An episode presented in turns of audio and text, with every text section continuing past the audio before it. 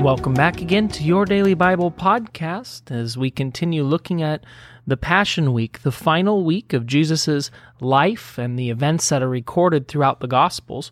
Today, on this Wednesday, is actually the one day that the Gospel does not record any of Jesus' actions or movements um, that took place. Now, most commentators believe this is because Jesus spent this day as a day of rest.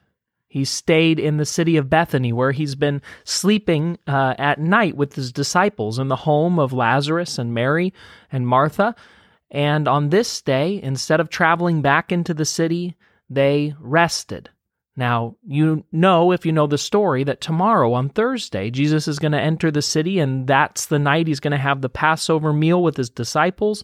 It's the night that he's going to introduce to us the the practice that we call communion.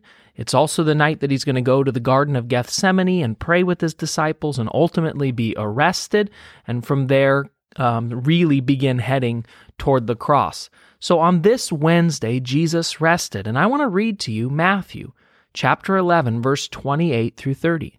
This is what Jesus told us. Then Jesus said, Come to me, all who are weary and carry heavy burdens and I will give you rest. Take my yoke upon you. Let me teach you, because I'm humble and gentle at heart, and you will find rest for your souls. For my yoke is easy to bear, and my burden that I give you is light. I wanted to read you this scripture on this day of Holy Week, Wednesday, the day that Jesus rested, because it's so important that you understand that rest is a central theme of all of Scripture. From the very beginning, God demonstrated this to us even in the way that He created the heavens and the earth, and on the seventh day He rested.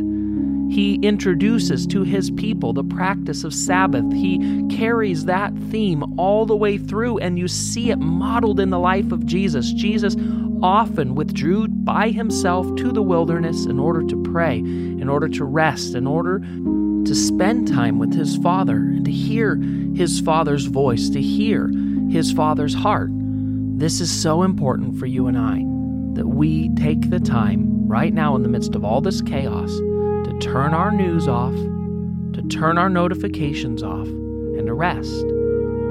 My dad says, You can burn the candle on both ends, but you're not as bright as you think you are. And it's the truth. All that happens when we do that is we burn ourselves up. We have to rest. And Jesus gives us this wonderful invitation. He says that if we come to Him, He will give us rest. He offers to give us his yoke in exchange for our yoke, and then promises us that his yoke is easy to bear. This is such essential truth for you to understand today. It is okay for you to give yourself a period of rest. It is okay for you to withdraw. It is okay for you to take time in order to be with God, in order to rest, in order to give yourself the soul rest and food that you need. But remember, don't stay stuck in that place. Rest so that you can be restored, so that you can continue to walk in the purpose and plans that God has for you. But one of those purposes, one of those plans, is that you would rest, is that you would delight yourself in the Lord, and in doing so, you would find rest for your soul, and He would be able to give you the desires of your heart. Let's pray. Lord, today we rest in you. We put our faith in you, and we ask you, God, to bring us rest. We ask you, God, to help calm our minds. We ask you, God, to help calm the craziness that surrounds us. And even in the midst of it, we pray that we would be able to withdraw and focus on you, on your provision, on your love, on your generosity, on your kindness. And in doing so, God, you would provide the rest that we so desperately need. I thank you for this. In Jesus' name, amen.